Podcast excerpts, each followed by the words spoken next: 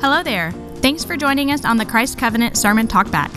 The Sermon Talkback is where pastors and members of Christ Covenant can process the sermon, ask questions, and more practically apply the content of the sermon.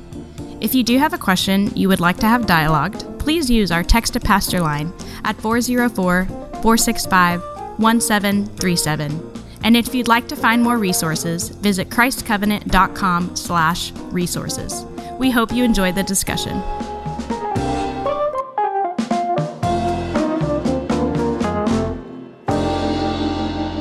So we um, jumped into a series yesterday. We're we're we're talking a lot about the vision of the church, where we're heading in the next couple years.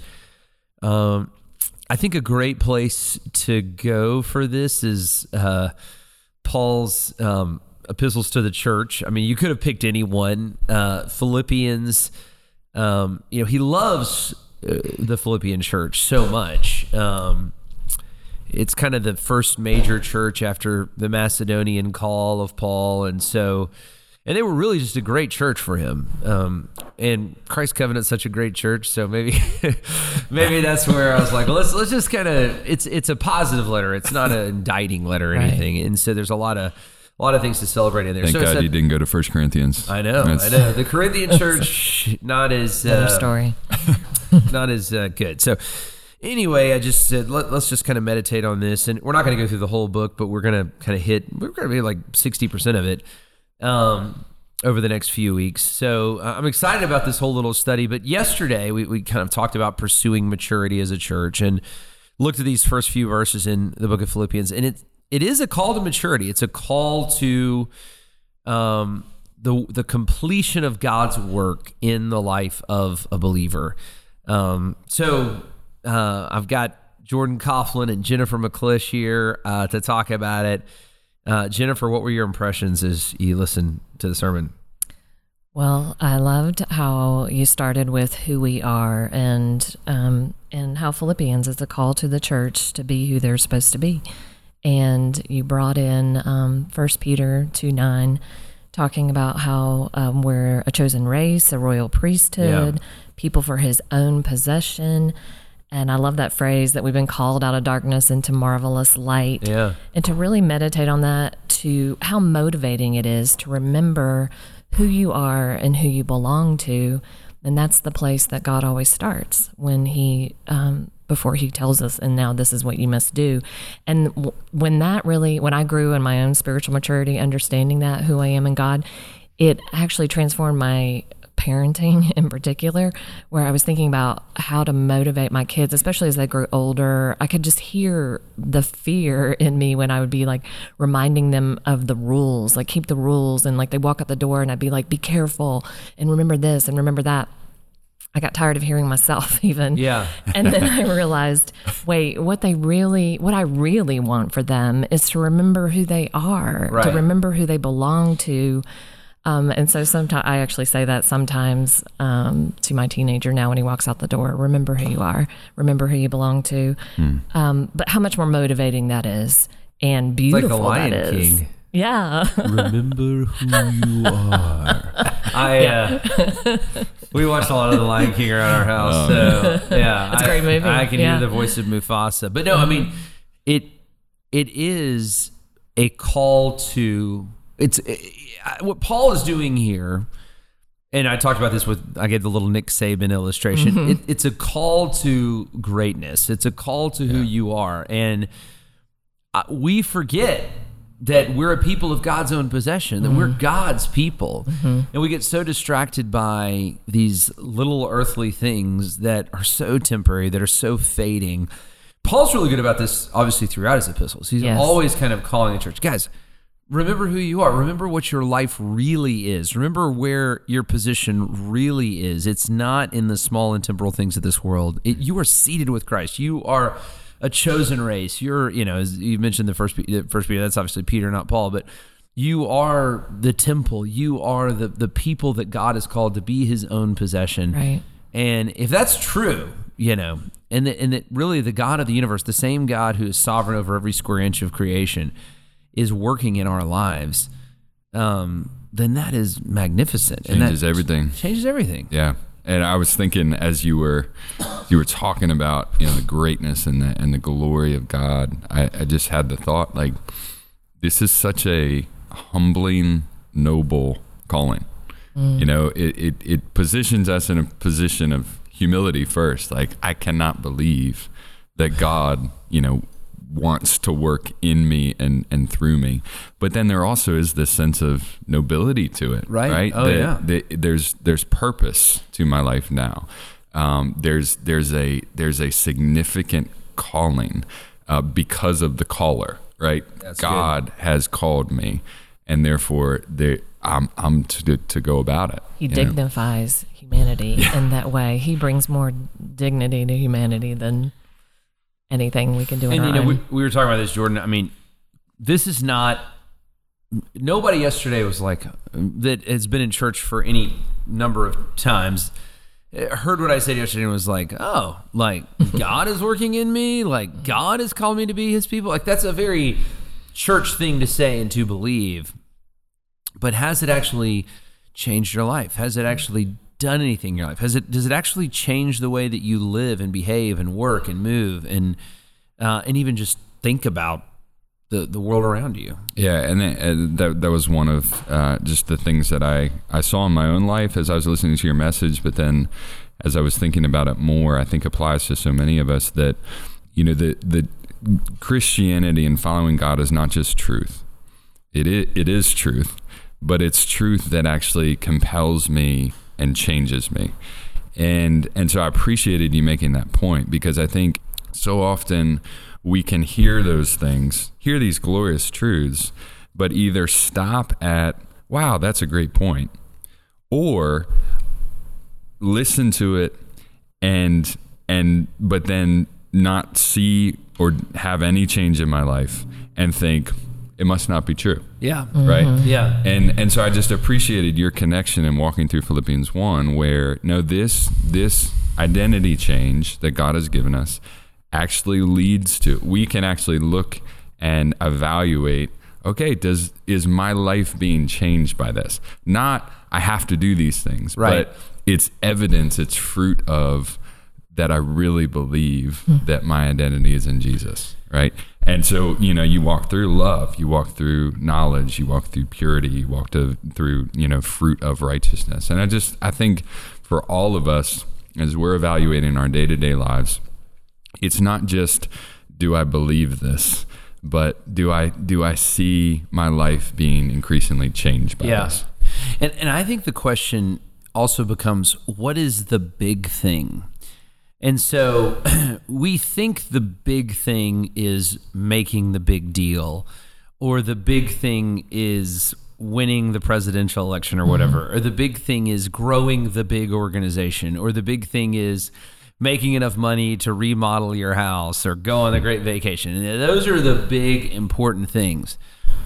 But if it's God that's working in you to produce love and knowledge and purity and fruit, the fruit of righteousness, then the big thing, the thing that really matters, is how you treat the guy that you're making the deal with, right? The mm-hmm. big thing is your own purity, the fact that you've overcome sin and you're mm. defeating sin. The big thing is that you're operating from a position of knowledge of God and not being swayed by the world around you. The big thing is the fruit that you're producing for the kingdom of God.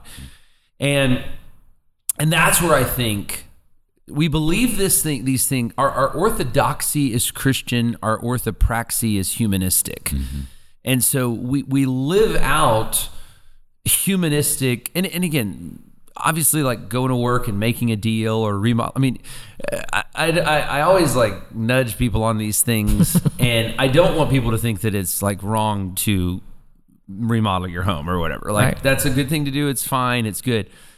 But it's ve- those things can very quickly become ultimate and they can Right. become the things that you look at to say yeah i am successful i am mm-hmm. doing big things. My life matters. My life counts. And that those things aren't evidential that god mm-hmm. the god of the universe is at work in your mm-hmm. life but if you're willing, I mean, I gave a lot of examples from the second century church. If you're willing to bless someone who's persecuting you, mm-hmm. then that's kind of otherworldly. That's evidence that God is at work in your life. If you're willing to like love and be compassionate and kind to someone, even if it might cost you your own life, that's evidence that you're living for more than just the mm. 80 years that we have on here and that you actually see yourself as an eternal being in God. Mm. Uh, and you also can see when those things don't go well, like the deal or the remodel or the cultural climate. You can see that in terms of God is still working in you. In fact, Right. that's what He's using to produce these things in you. Uh, Right. So then, and if that's true, even when the uh, unfortunate thing happens mm-hmm. or the sad thing happens, you can have the view of like, well, the Lord is going to produce something in this rather than like, this is an inconvenience that's mm-hmm. keeping me away from the really important big things that I'm supposed to be doing right, Right. Yeah. Right. And we so often base we we equate scale with significance, right? Mm. And and so I'm I'm evaluating like is this big enough to really make me significant? Yes. And so I need Yeah. to have a big deal. Okay, therefore I'm significant. I need Right, to, you right. know. And what some of the most humbling experiences for me as a pastor was sitting with people who deal with chronic illness Mm-hmm. where their life has been, you know, minimized to them barely being able to get out of bed. And success and victory in a day is, you know, praying for someone. Yeah. And I, I just, I, I've taken so much from those moments because I've had to work through, wow, their life is not any less significant That's right. Mm-hmm. than than the preacher who's preaching to millions of people. Yeah. Right? Mm-hmm. God has called them to this. And and like Philippians said, God is working in them by helping them to love others even in the midst of suffering, by giving them the strength to be able to, you know, get out of bed and do these things. And and it's like Man, it gets back to that the nobleness of the mm-hmm. calling because God is calling me to this. Mm-hmm. Yeah, if if if when we get to I mean, I don't know that this is going to happen or this is just my imagination, but I like to imagine it this way, like when I'm in the presence of God, if there was a garden, okay, that was illustrative of my life, uh, or, or let's just uh, let's call it a grove of trees that was illustrative of my life and the big things that I've accomplished.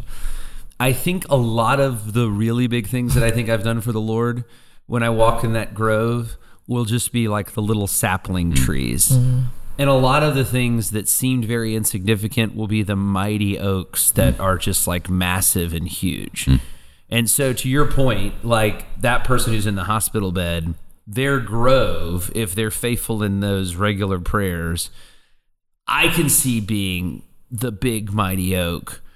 Um, and then like the famous preacher who, oh, by the way, is like really wealthy and is enjoying a lot of. I mean, this is kind of the whole thing that Jesus is saying, enjoying a lot of the fruits of that labor now.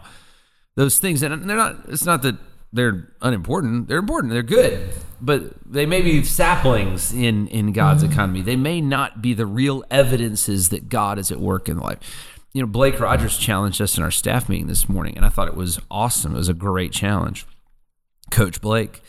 um, but it's easy in ministry, and I've certainly been guilty of this, and I'm certainly susceptible to this. So let me just let me ask for the accountability of the sermon talkback audience right now. You know, but The uh, listeners. uh, but I, um, it's easy to get so focused on the processes of ministry, which seem so big and important, and they're going to serve a lot of people, that you can kind of miss the like little things, little tasks, little ways to serve people that are right in front of your face. You know. Now, again, there's the balance there, right? I mean, you, you know, the, the process things are not unimportant too, but but it's easy to always i think we can get comfortable and we can remove ourselves from those kinds of day-to-day hard gritty activities because oh well i've got this important thing to be doing. Mm. By the way i really enjoy this important thing. And by the way it's kind of relaxing and you know it's you know it's stimulating and i'll be praised for it et cetera et cetera et mm-hmm. cetera and we run away from the things that really probably nobody's going to thank us for, Yeah. Mm-hmm. and it, they're kind of hard, and they're and they don't make us feel stronger. But those are the things that, or those are the settings, I guess you would say, that where we can really kind of evidence this stuff out. Mm-hmm. When I love the the both end nature of this, right? You have Jesus says, you know, he who is faithful in little will be faithful in much, right? So there is a there is a uh, a growing impact based upon the faithfulness that we demonstrate in private and with the little things, but also those things in and of themselves are significant That's good. right? They, that, Yeah. the- that when I'm faithful in the little, uh, that's significant because God has called me to do that. Yes. And and so it might seem insignificant to me, but I don't have to just look to oh well if I do it now then maybe I can get bigger things and be mm-hmm. faithful in bigger things.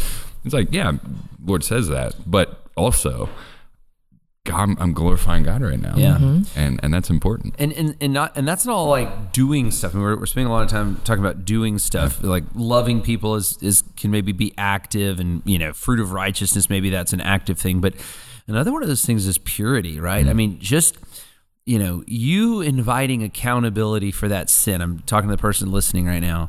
You inviting accountability for the sin in your life that actually will lead to light and lead to repentance and lead to victory over that sin is an oak of righteousness. I mean, it's it's it's one of these oaks that I'm talking about. That is a great victory. That's evidence of God's work in your life. So uh, there's so many aspects of the Christian life here. It's it's our life in community, and obviously we. we we're seeing this played out in community, but it's our fighting of sin, it's our efforts for the Lord, it's our understanding of who God is, and and and uh, and not being pushed around and swayed by the wind of the day and the world around us.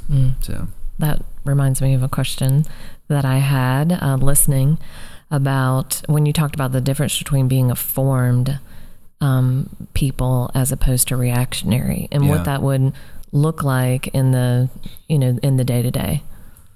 Yeah, I mentioned this um, in the little panel that we did with Dr. Mohler last week. And um, there was a, a guy that I really like. This guy is a super nice guy, but he's um, uh, he's theologically more much more liberal than we are, and you know he teaches at a seminary here. And we were getting coffee one time, and he said, "You know, I I'm frustrated." That our theology, the theology of my seminary, I thought this was an amazing confession for him to make too, especially to a guy that he knew was more theologically orthodox. Um, he said, "Our the theology of our seminary is so reactionary.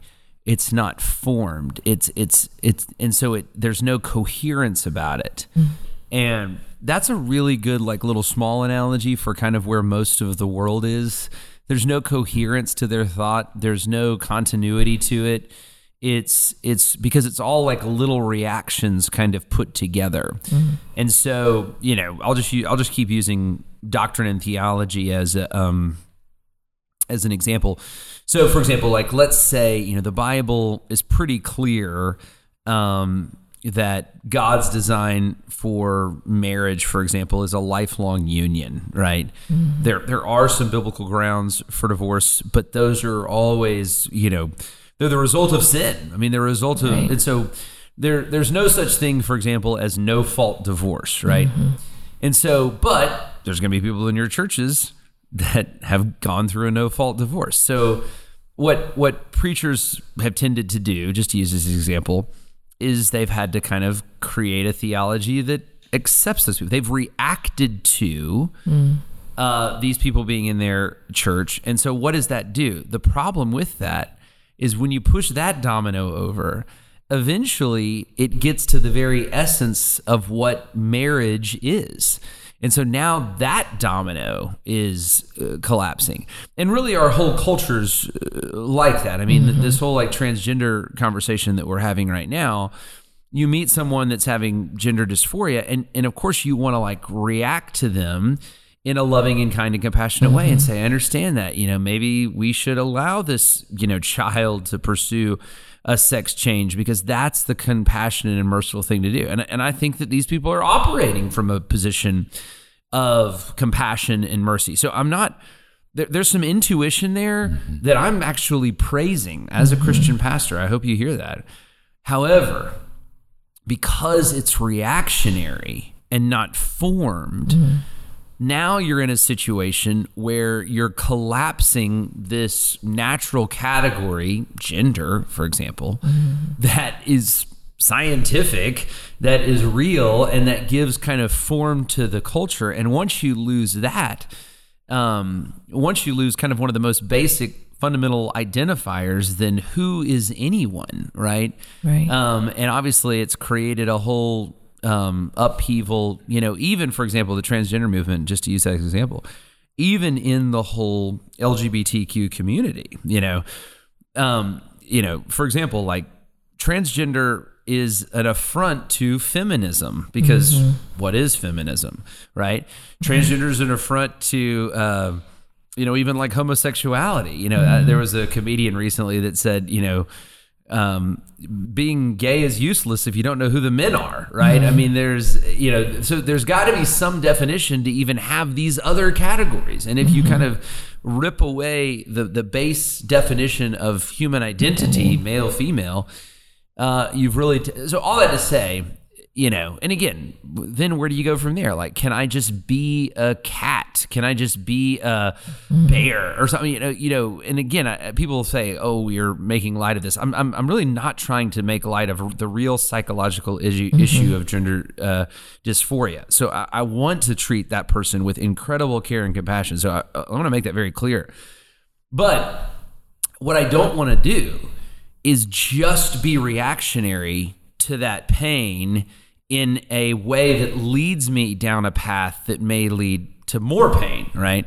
I want to have a form. I want to have, I want to be formed. I don't want to just be reactionary. And, and what God has done actually is He, God, who designs everything, mm-hmm. has communicated to us. He's sent His Son Jesus to be the embodiment of His fullness. He's given us the Bible, whereby which He's given us some order and direction that we can now, rather than just being reactionary to different emotions or situations that we feel, mm-hmm. actually have a form that we know is ideal and right and perfect. Now, we understand, again, the Bible helps us here. We understand we live in a fallen world. And so we understand that there's things that are acting outside of this form and order everywhere, right? So mm-hmm. uh, for us to meet somebody with gender dysphoria, for example, is not like an odd thing. Mm-hmm. We we should expect that in a fallen world. For mm-hmm. us to meet a divorced couple that got a divorce for what they say is no fault, we shouldn't say, "Oh, that's strange." We should say, "Oh, yeah, it's a fallen world. People don't understand this form rightly." But as Christians, we are the kind of people that shouldn't be like that, that shouldn't be reactionary to everything, but the, the kind of people who are pursuant of the true form that God has revealed in His Son and in His Word. That's a really long answer, Very but helpful, that's what I was yeah. trying to say yesterday. Um, and that's what I mean when I talk about being formed um, or having a form that you're Mm-hmm. Right. going after and not just being reactionary. And, and actually, that's very, very different than the world. And, and I would mm-hmm. even say, and I'm sorry, I I probably go too long here. I would even say a lot of what I see out of Christians mm. is reactionary rather than formed Christianity, right? So, a Christian, for example, who sees, you know, for example, let's say like the, the transgender confusion that's going on right now, mm-hmm. and their reaction to that is to like be hateful or to mm-hmm. like move toward like white supremacy movements or to mm-hmm. move toward you know even even unapologetically move toward president trump right mm-hmm. who is not a model of order and decency and christian behavior in any Right. sort of way Right. right? And they may know that intuitively but they may say well he's our best only hope here and so let's get behind him full bore. You have to understand that in and of itself is a reaction. You're not having a formed way of thinking there. It's only reactionary thinking. Mm-hmm. And and that's what the church in the second century uh, not perfectly. I mean, they were sinners too, right? So I'm not trying to say these people were perfect, but it, I think it is a good model because from from what we know, they, they really didn't fall into a lot of that that it seems like Christians are falling into today. Mm-hmm. And I think, yeah, to, I loved how you brought in the second second century church. I think it we do we do look at the culture and we do respond to it, but our our reaction in that response should be to the Lord and and what we know to be true about God, which then helps us to respond to the culture. And that that's where you know whether whether you're in this day and age, whether you talk about politics or you know the sexual revolution or you know a, name your issue, I see a lot of Christians they they think they need to react, but it's it's not. Let's look at God's word to help me make sense of this and to respond in a biblical way. It's a reaction that, to your point, is like these dominoes that we don't even see Right, right. what what's happening because we're just so overwhelmed by what's going on in the culture. It's almost like when you read the word from a um, morality standpoint, or you're reading the law as if you're taking it back, like I can do this, like a self righteousness. It does create this environment where like this kind of tribes these different Total. people that you're you're identifying with as opposed to how we started this whole conversation your identity is found in god he, he has formed you and is forming you into the image of I mean, christ that that is a really really good point, and that's exactly what the Pharisees around the time of Jesus Mm. were doing. You know, they were trying to be so rejectionary of sin or whatever, but they weren't responding with kingdom godliness. This kind of goes to the axis thing that I talked about in the Justice Kingdoms mm-hmm. Politics Mm-hmm. series, where mm-hmm. you see something on this side of the horizontal line and you pull all the harder, which really is Christians because we're formed mm-hmm. we have a form in the form that I'm talking about here. I'm using kind of Platonic language here, but to talk about Jesus, like there is a true form. And the form that we're talking about here is the Son of God, who's Right. God is is the fullness of God, God, who's yeah. been manifested to us. yeah We I was talking to Jason earlier. We uh, me and my wife and my three boys just watched the original Ben Hur, and then the newer version of Ben Hur. It's like 2016 or something. The original's much much better. But the one of the few things that the newer one does, I feel like, well, is kind of show you kind of the cultural landscape of that time. Mm-hmm. And it, it really impacted me. We watched this a few days ago.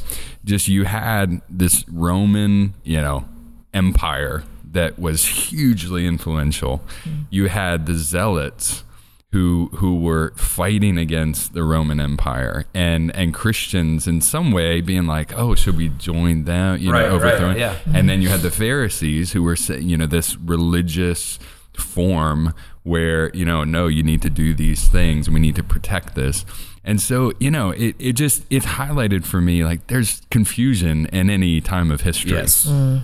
and and it reminded me oh but christians in that day and age and you know second century christians that you talked about on sunday like what they did was they went to the word of god mm-hmm. and and they went to the teachings of jesus to understand oh these are not the solution. Mm-hmm. Jesus is the solution and being formed by by him. And true Christians will always do that, right? So the thing that's being labeled Christianity right now, that's just like a, what I'll just call, for lack of a better term, like a far right reaction to the left, but it doesn't really look like Jesus, but they're kind of carrying the Christian label. That will just be another cultural icon in the future. That that mm-hmm. won't last. That won't survive. But the true church will survive, and the people that are formed around Jesus will continue. And they'll continue because Christ is at work among them. And I know that was something you wanted to talk about. Yeah, no, I, I appreciate you saying that. I mean, I, I just appreciated your emphasis on the community that God has brought us into. God saves us, not individuals, but He saves us into a family, into a community where we work these things out. Hmm. And it's that is part of God's good design. And so I just, I really appreciated you highlighting that because I think we need to hear it over and over and over again, eh, particularly in the increasingly individualistic culture that we live in, where we even read the Bible as an individual, mm-hmm. right? God is doing a good work in me. Well, yes, he is. He's doing that in the midst of a broader community and family, and and I think that helps us. You made the point on Sunday. It's when we become isolated that's when we tend to drift towards you know wrong thinking or wrong Yeah. living, and so there's a protection, but then also I think there's a strength in the way that God has designed this that He has given me a community to help me be formed by Christ.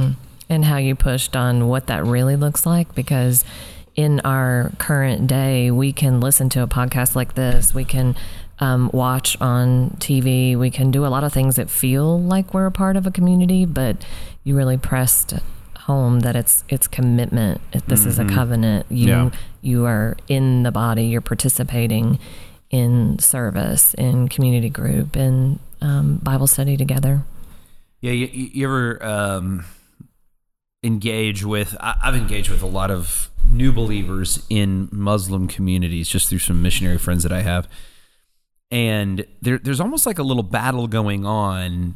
It, it's it's not. Am I going to be a Christian or um, not a Christian, uh, as in like a impartial middle party kind of thing. It's basically like, am I going to be a Christian or a Muslim? Right. I mean, that's kind of, am I going to stay faithful to Christ or am I going to go back to Islam, the culture that I'm around?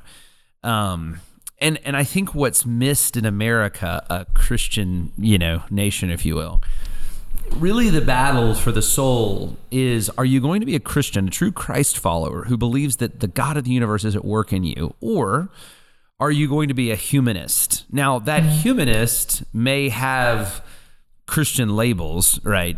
And so it's getting a little harder to discern as if we than if we were in some sort of like Muslim country. But that's really, I mean, if you're listening to this, I want you to hear this. That's really a decision you're making every day, right? Are you going to live like Jesus, give yourself to his body, to his church, to his community, give yourself to his truth, give yourself to his work, or are you going to be a humanist and and you know maybe carry a little bit of a christian label but give yourself to these kind of self idolatrous human minded humanistic minded kind of way of life. And it's it's it's every bit as prevalent as the guy in the muslim community really. Um you know are you you know you may not, you know you may not get killed for becoming a christian i mean it's it's a little bit of a different pressure but But um, it's no less radical. that's And I what's think- I happening. think that's what you're Exactly, saying. yeah, It's it's no less radical, and that and that's what Jesus says, right? That we have, I think we failed to appreciate. You you Yeah. must lose your life Yeah. in order to find it. but it, it's more subtle in America, which makes it actually more dangerous. Exactly. I, Yeah, I think it's almost more wish it was palatable. clearer. Yeah. Yeah, yeah. Yeah. So, well, good conversation, Jennifer. You got anything else, no i thought guys? How great is how great is Jennifer McClish? So, for Jordan Coughlin and Jennifer McClish, I'm Jason Dees. Thanks so much for listening.